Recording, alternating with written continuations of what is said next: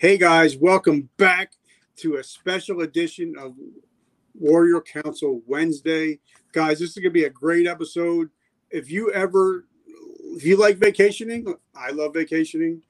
This episode is for you. If you love military, if you ever wanted to get in, possibly even get into a franchise, you definitely want to listen to this episode. I want to thank, first of all, I want to thank thank the Warrior Council that you're sponsoring the show. If you guys are veterans and ever wanted to own a company, you need to get in touch with the Warrior Council because they will help you make your business just keep it growing and growing and growing. Brother, what is going on? How are you doing today? Good. How are you? Thank you. Thank you for having me on. Uh, I know we were playing phone tag for a little bit, but uh, thank God I, we actually got to come on. Uh, Marshall recommends you 100%. So any friend of Marshall is a friend of mine. Nice. So tell us a little bit about you, where you come from, and where you grew up, and what kind of little kid were you? What kind of little kid was I? Yeah. uh, so I was I was uh, born and raised in uh, Southern California. Uh, you know, born and raised here, and and uh, you know, grew up uh, in the area of Orange County all my life, and then you know, of course, I went on to serve the, in the military after high school. Um, but yeah, when I was a kid, I guess I was the the one that was always dirty, getting into stuff. Uh, you know, getting injuries. I had I have stitches here, here, here. So yeah, I was the rambunctious one. The daredevil. Now, were you, were you a big reader? Did you were you good in school? You know, honestly, I wasn't really good in uh, you know, elementary school, junior high, high school. I I start I was just kind of the class clown kind of thing. But uh, after uh, the military, I went on to get my bachelor's and uh, master's degree, and that's when I really focused on school and and became more of a analytical um, person. So now, when you were in high school, was the military something you've always wanted to do, or is it just something like, hey, let me do this for something to do? So, fun fact: my both my parents were in the Marine Corps, uh, so I kind of grew up you know, my dad was, you know, always watching the the Marine Corps movies, you know, Full Metal Jacket and things like that. My mom was always talking about, you know, how much of it an honor it, it would be to serve your country and things like that. As uh, high school approached, we didn't have an ROTC on campus, so uh, I became the president of the military club, um, and it was just all about, uh, you know, we w- would visit military bases and uh, the point of the club was to establish ROTC eventually, but it, uh, never came about as far as I know. But uh, you know that seed of you know wanting to go in was was in me. Um, but after high school, it, I just kind of it it kind of fizzled, and I I took a few years uh, you know working in the in you know different odd job odd jobs, um, and then and then uh, I think I was about 22 when I joined. That you know, just came back to me and I said, well, hey, whatever happened to that wanting to go into the military thing? And uh, I ended up joining. Now, what branch did you serve? The Army. So, how much shit did you catch for joining the Army? so, so that was my rebellious move. You know, both my uh, parents were Marines. Uh, you know, I just thought I'd stick it to them one last time and join the Army. Now, so, so I love hearing everybody's recruiting story. So talk talk to me about being a 22 year old walking into recruiters. Tell me about your story. What what what job you took and why you took it. Honestly, I I took you know I took the job because it was what they were offering me at the time, and it had the most the uh, a high bonus. It was like 10 grand or something like that. Um, I wanted to do something else, and honestly, I can't remember what that was at this time, but uh, you know, we're talking what 15 years ago now, um, something like that. But uh, you know, uh, yeah, it, it, sounded cool too. It was uh, artillery, so the MLRS rocket launch systems. Um, basically, I would be the communications for that, sending the coordinates and all that stuff. So it was kind of right up my alley. Now, did you immediately take to the military? Oh yeah, yeah. I uh, you know I did very well in basic. Um, I took my dad's advice and he he said just be a ghost, you know, just blend in with the crowd, you know, don't don't let them learn your name, you know, because uh, then they'll just pick on you for the rest of the time in boot camp. So uh, yeah, so I I just kind of went along with it. Um, but I knew I knew when I went in that I didn't want to be a lifer. I knew that it would just be kind of like doing my four years and getting out and joining the civilian world again. So now, you know, I, I've talked to now probably over 500 people on the show, and a lot of us when we get out, we struggle because, like for me, I wanted to be a lifer. I wanted to do 30. I only did 23, but you knew you were getting it, and you knew four years I'm out of here. Did you start planning your your release? And how did that work out? You know because like every you know like mike tyson says everybody's got a plan until you get punched in the mouth. So what was it like you know for you getting out and what was your trans transitioning like? So it, originally i thought i wanted to be a fireman you know? So i i as when i was still in i was uh exiting out uh at fort lewis washington so while I was, I, I, think it was about six months before I got out, I started taking EMT courses and I went through that. And towards the end, I was like, you know, this isn't for, for me. It's, it's good to know early on. Right. So, uh, you know, I, I volunteered at the, uh, part of the part of the courses you had to either do it, be a ride along as an EMT or you had to work in a uh, ER uh, for 12 hours or something like that. But, you know, I was thinking, you know this this isn't for me because lifting patients and dealing with bodily fluids and you know things like that uh yeah it just wasn't for me. So um i i decided you know i, I took my certificate and did nothing with it. Um but then you know i got out i i uh you know started applying for jobs and stuff like that. Um i ended up being a mailman for a while i got uh, a job as a postman uh, delivering in Huntington Beach, and that was a great job and everything. But then uh, another part of my story is I received a packet of orders in the mail. Um, I was in the inactive reserves at the time, so I was out for about a year before I got recalled to deploy to Iraq. So it was a huge blow because I was a newlywed. Um, we had just got married uh, the year prior and just coming up on our first anniversary and here I bring home a packet of orders have, having to deploy. So we had to, you know, pack up my apartment and everything, and then, uh, you know, deploy. so, now, did you deploy as uh, doing your job title, or did they make you do something else when you got there? So it's funny how they how it worked. It you know we had to go through. Um, they had to you know AIT the advanced individual training. They had us do like a little refresher course. They flew us to uh, Oklahoma, and uh, I don't know, it's kind of a joke, but um, you know, and then and then we mobilized in Mississippi and flew out from there. Um, they were telling us that we were doing going to be doing our jobs there, but when we got there, uh, we did nothing, nothing that relates to our job.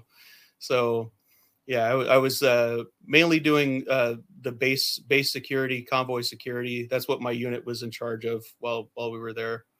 So, so you were there for about twelve months, something like that. Yeah. yeah. So obviously, did you go outside the wire, or did you get a lot of shit coming inside the wire? Uh, both. Oh. Yeah. So so um, I was up in Mosul, the Mosul area, Diamondback, um, uh, Camp Mere- uh, Fob Marez.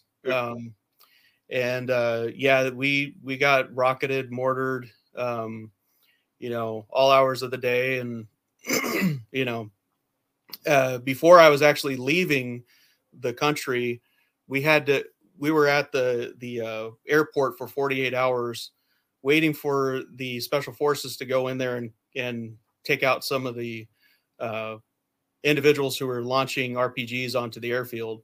So that was my my exit out of the country. I was as we were wheels up, I was you know, please don't get shot down. please don't get shot down kind of thing.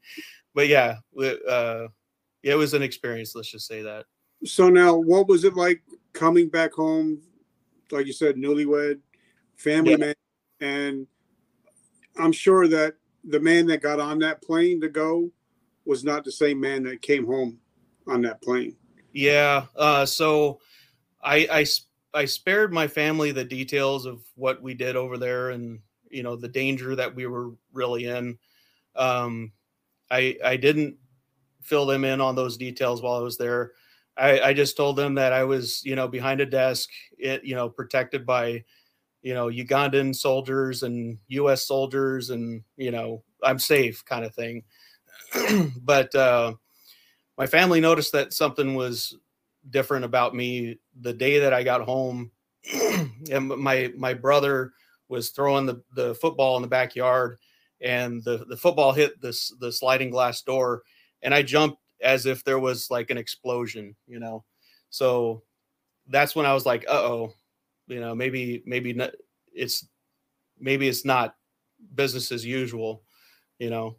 So so now because a lot of times um our wives, which my wife is my best friend, my she's my bride, she's my everything, and she knew she knows something was off after my injury, um, and so so she's like, listen, you know, you need to go get help, and uh, for me, you know, it was due to a failed suicide attempt in 2012 that I started to get some help. So, what was your? Uh, well, first of all, I want to before I get that way, um, I want to thank our sponsors. Like I said, I want to thank Warrior Council you guys are amazing. Thank you for everything you guys do. Without the Warrior Council, I wouldn't be the man that I am. I wouldn't be doing what I'm doing. So thank you guys. And also, guys, if you love coffee, check out the brand new coffee we got out. Um, it's called Vertical Momentum Coffee. If you guys missed that Army Mud, that's what it is. Twice the amount of caffeine, no no crash, an amazing taste, and 100% of the proceeds go to help veterans struggling with homelessness and PTSD. So if you love good coffee, with a great mission. Write coffee down below and I'll get you the information. So now talk to us about your come to Jesus moment when you decide, all right, I'm sick and tired of being sick and tired. I need help.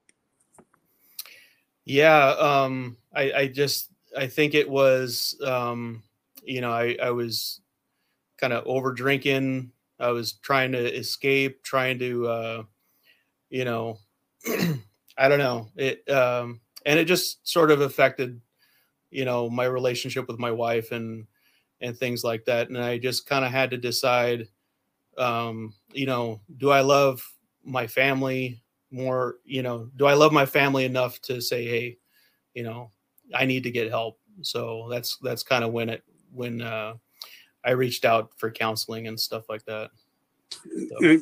i've been going to the same counselor for so i think everybody needs a therapist but yeah. now, when you got back and, you know, because once you go outside the wire, you know, once you and been in a combat zone, it's pretty hard to go back to working a nine to five job, you know. So, and a lot of us, you know, like when we get out, we're like, wait, we go to start our first nine to five job, and we're like, everybody's they get in at nine, go to the water cooler, you know, at five o'clock they're out the door, and you're like, wait a minute, where you guys going?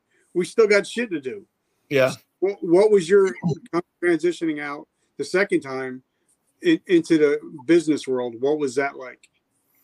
So uh, after getting out of the military uh, the second time, I, I, decided to focus most of my energy on my uh, bachelor's degree that I was working on at the time. So I I, uh, I I believe it was about three years that I that I was just unemployed, just focusing on my uh, bachelor's degree, and then year four is when I got hired at a uh, you know corporate job working in the HR department. Um, and luckily, at the time, my boss was a veteran, so uh, she kind of understood me a little bit more. Um, so, uh, you know, I'll never forget my my first day. you know, we're we're used to structure and everything, I let her know that I was going to go use the, you know, the restroom. and she said, I don't need to know where you're at at all times. You, you just never tell me that again. You know, yeah. just, just get up and go. so this is a little fun story. Yeah. So now what, when did you get the entrepreneurial bite? When did you get thinking, all right, you know what? I want to own my own business. what what was that thought process? Because I I find a lot of guys and girls, including myself, you know, when we first get out of the military, you know, we want to be in business for ourselves. So we start a company, a hat company, t-shirt company, liquor, coffee, and then 10 months later, you know, we're $10,000 in debt and don't know what the hell just happened. And a lot of it is because we didn't sit and talk to our significant other before we started the business. And then when shit hit the fan, then we had to have an even harder conversation. So talk to us about when you got bit by the entrepreneurial bug. So I, you know, through talking to people and stuff before before choosing a major and stuff like that, I was it was like you know, people were saying that if you want a good job, if you want to go into management, you go to business school, you know, that's what you do. And then, you know, after getting the bachelor's degree, they I heard if you want to move up into management, upper upper management, you got to get the MBA, you know. So I was like, okay, I'll go get the MBA. But somewhere in between that process of going to business school, uh, it's it's kind of usual for for MBAs to get that inkling to start their own business. And and somewhere in between there, I want I was like, I want to you know start my own business, and I, I wanted to do it for years, and and then uh, you know I guess it was getting laid off during the pandemic that really did it. You know, uh, it's it was kind of either I do it or I don't kind of situation. Now we had our uh, Warrior Council uh, meeting today. We do every every Thursday, which is great. It's a great mastermind. If you guys if you guys want to love to be in a mastermind, definitely check it out. But we were talking about how a lot of people go to school for business and you know they'll get their MBA, but the people that are teaching those courses never started a business, never had a business. Hmm. So it was just theory. So what was it like? You okay, you got your MBA, you're out into the business world, and then you know there's a difference between being you know book smart, street smart. So what was it like hitting the streets with an MBA? What were you like? And now what? What was that like? Yeah, so like uh, I, I like to say is is uh, you know especially with MBAs is is that we have paralysis of analysis.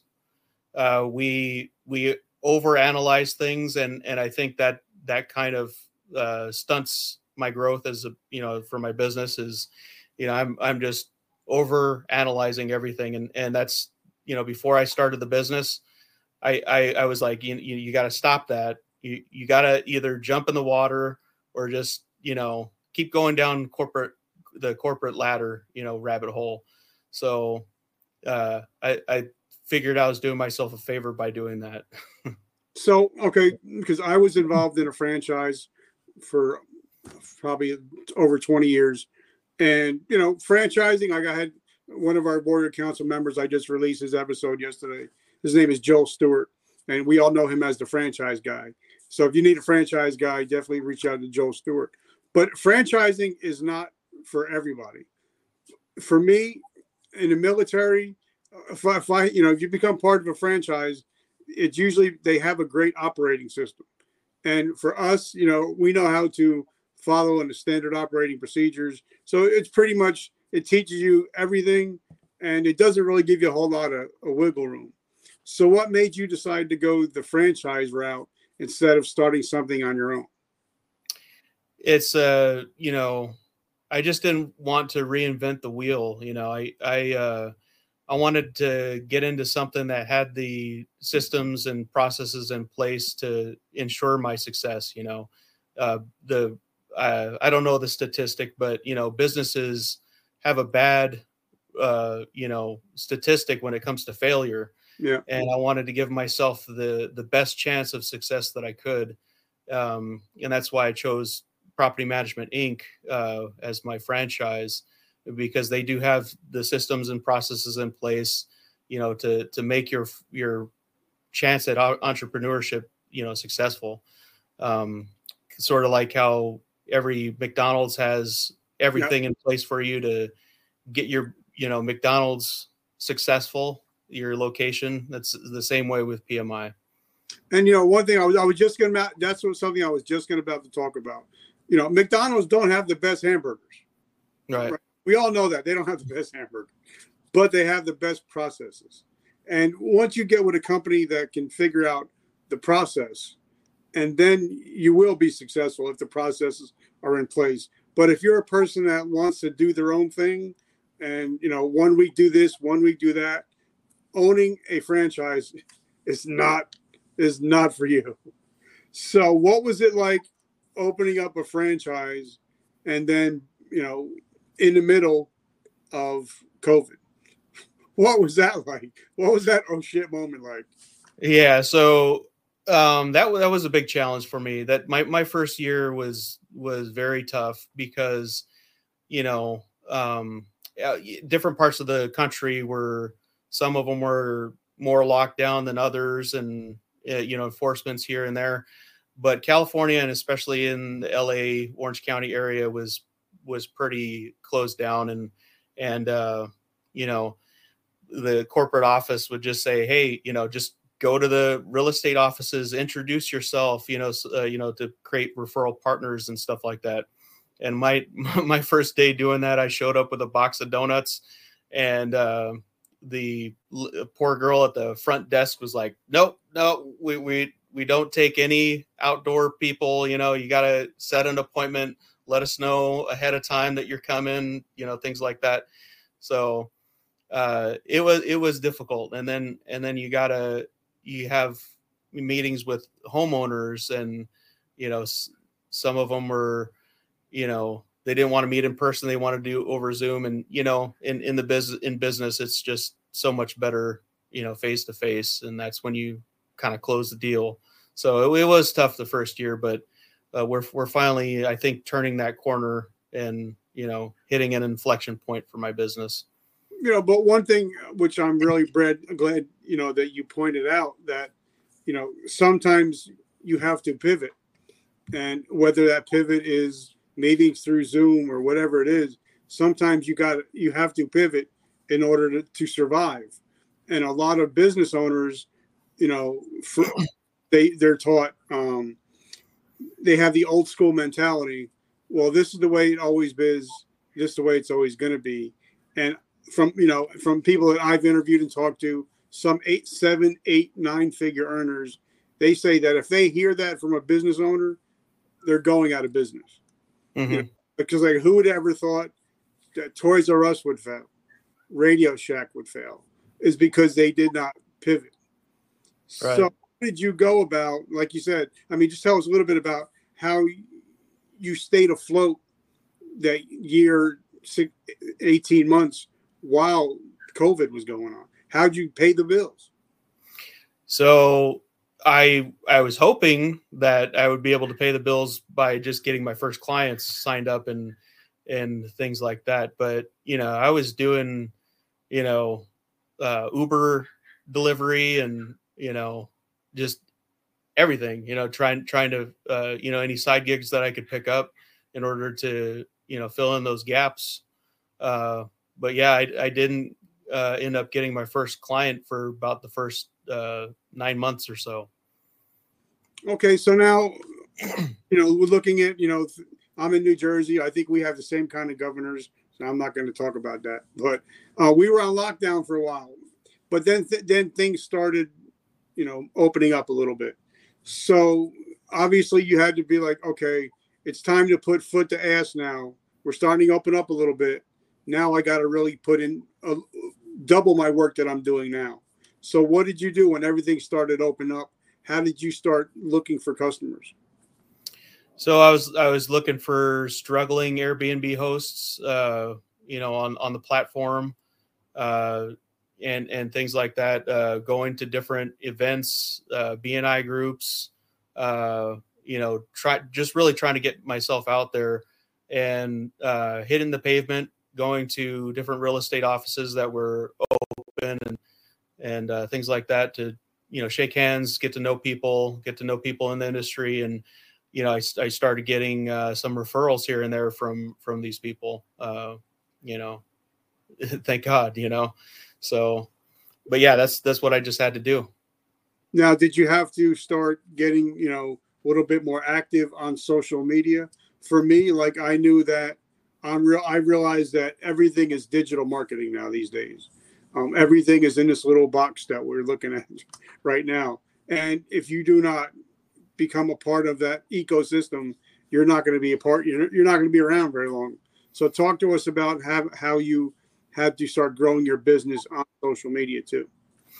Yeah, so I'm on Facebook, uh, Twitter, uh, LinkedIn, all the above kind of thing. Um, and I I do posts, uh, weekly posts here and there on on uh, Facebook, and um, I've also generated uh, you know business pages for my different properties and and things like that, so that I can show people you know that this is this is uh you know properties available for rental. So you know, yeah, uh, social media is huge. Uh, you know, as much as I don't like social media, I got to be on it because, you know, that's that's where business is.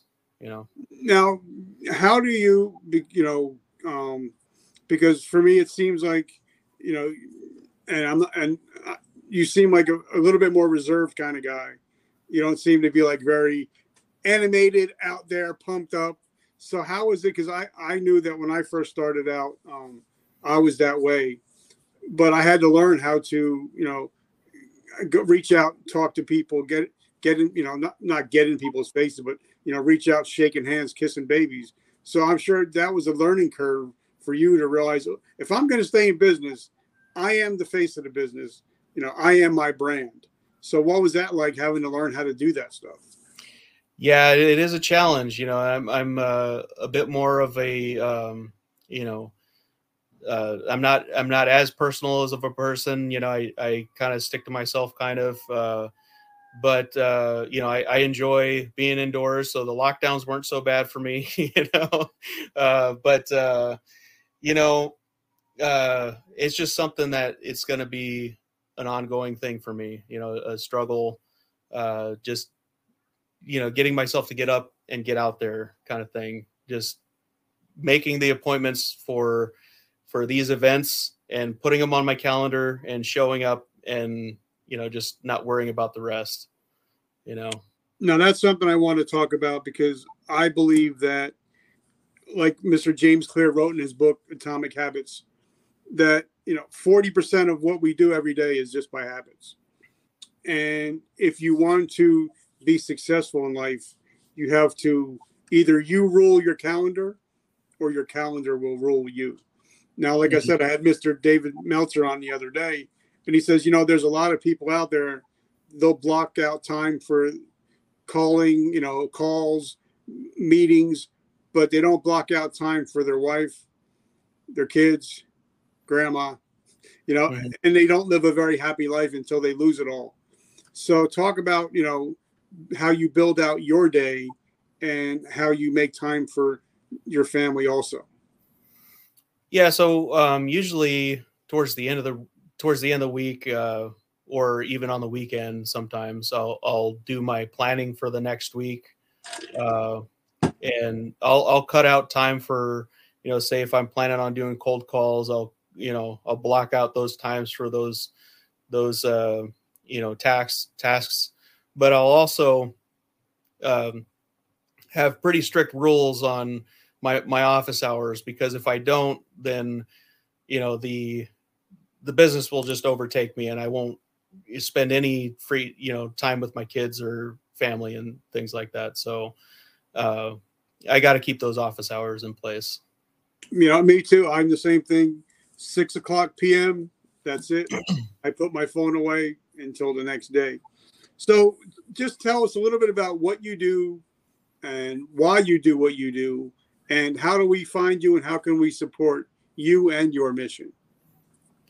All right. So, yeah, I, I uh, manage properties. I'm a property manager for uh, Property Management Inc. My local franchise is called PMI Sunny OC because it's always sunny in OC, and and I wanted to capture that as my my brand. You know, so give give people a reason to come here. You know, it's it's always sunny here. So um, yeah, we we manage uh, vacation rentals and 30 day plus properties that are you know extended stay, 30 to 90 days, uh, fully furnished, and we we advertise our properties on Airbnb, Vrbo, and you know many other online travel websites. uh, you can find me at uh, pmisunnyoc.com. That's that's where my uh, website is. You know, that's that's where you can find what I do and some information about myself and my company. Um, and you know, Property Management Inc. is nationwide uh, with you know we operate in residential, commercial, HOAs, and vacation rentals, and uh, you know you you can find. I think we have over 300 offices across the United States, so we're kind of a becoming a bigger player in the industry uh, by acquisition and organic growth. You know, so uh, you'll hear about us. You know, shortly. You know, we'll we'll we just keep expanding and and uh, getting more franchisees on board but uh, I'm I'm happy to be a part of that team, and and uh, we we call it the PMI family. So I love it. So talk to us. How did you get involved in the Vetrepreneur Tribe and the Warrior Council? So um, I was I was actually a member of BNI for quite a while, and I I ended up uh, you know visiting other chapters, and um, I came across an individual who invited me, um, and I I ended up uh, I ended up joining the Facebook group and I was kind of just a lurker for quite a while, just kind of looking at the different posts here and there. And then somehow I, I found out that there was a warrior council and I wanted to poke into that a little bit more. And I ended up joining that too. So, and how has that helped you in your business?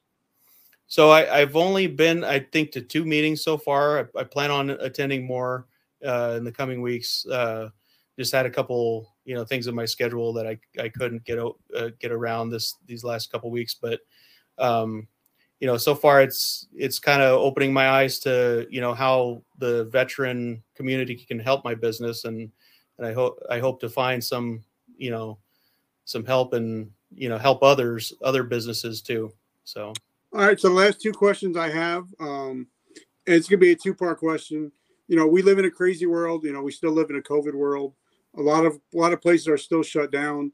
Um, so there's still a lot of business owners driving for Uber, DoorDash, you know, just to keep the doors open. So if I ask uh, the average person to do something in seven days, they're never going to get to it because we're so busy. Mm-hmm. But if I ask somebody that's watching this to take an actionable step in the next 24 hours, they're more likely. So I'm going to ask you a two prong question.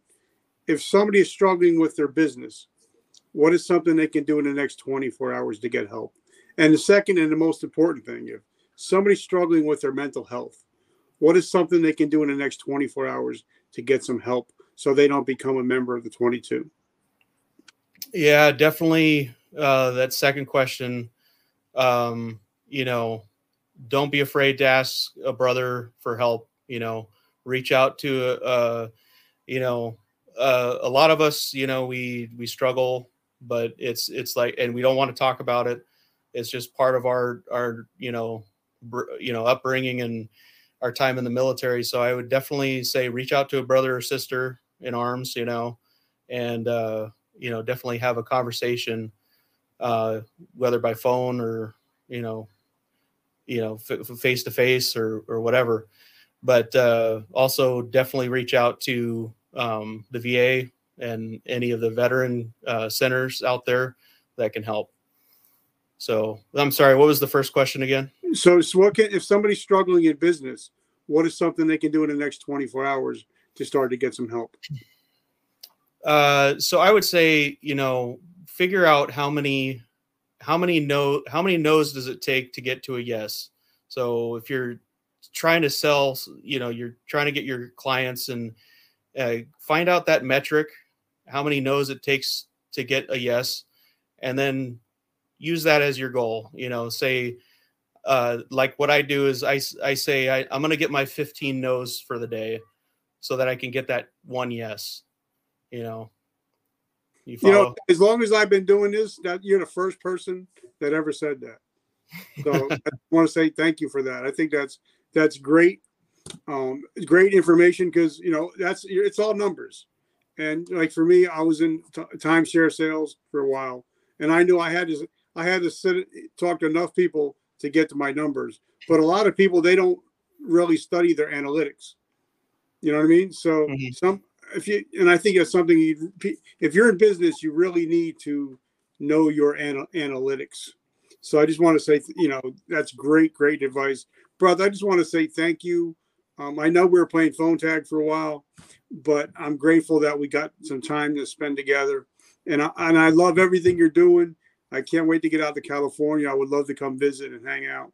And so, guys, if you're watching this and you want to take a vacation out to Cali for a while, stay for a month, two months, definitely check out my brother. He's got some amazing things going. If you guys are veterans and you want to start a business or you want to improve your business, check out the Warrior Council. And guys, if you love coffee, check out Vertical Momentum Coffee. So, guys, I just want to say thank you. I love you guys. You guys are amazing. And like my T-shirt says, today I decide. Um, all you have to do if you decide you want to change your life is make a decision and then act upon it. Brother, I want to say thank you, and I hope you have an amazing week. Thank you very much for having me. Guys, and just remember that, like Oprah says, if you want to help yourself, help somebody else. All right, guys, remember vertical momentum. The only way to go is but up. I will catch you tomorrow.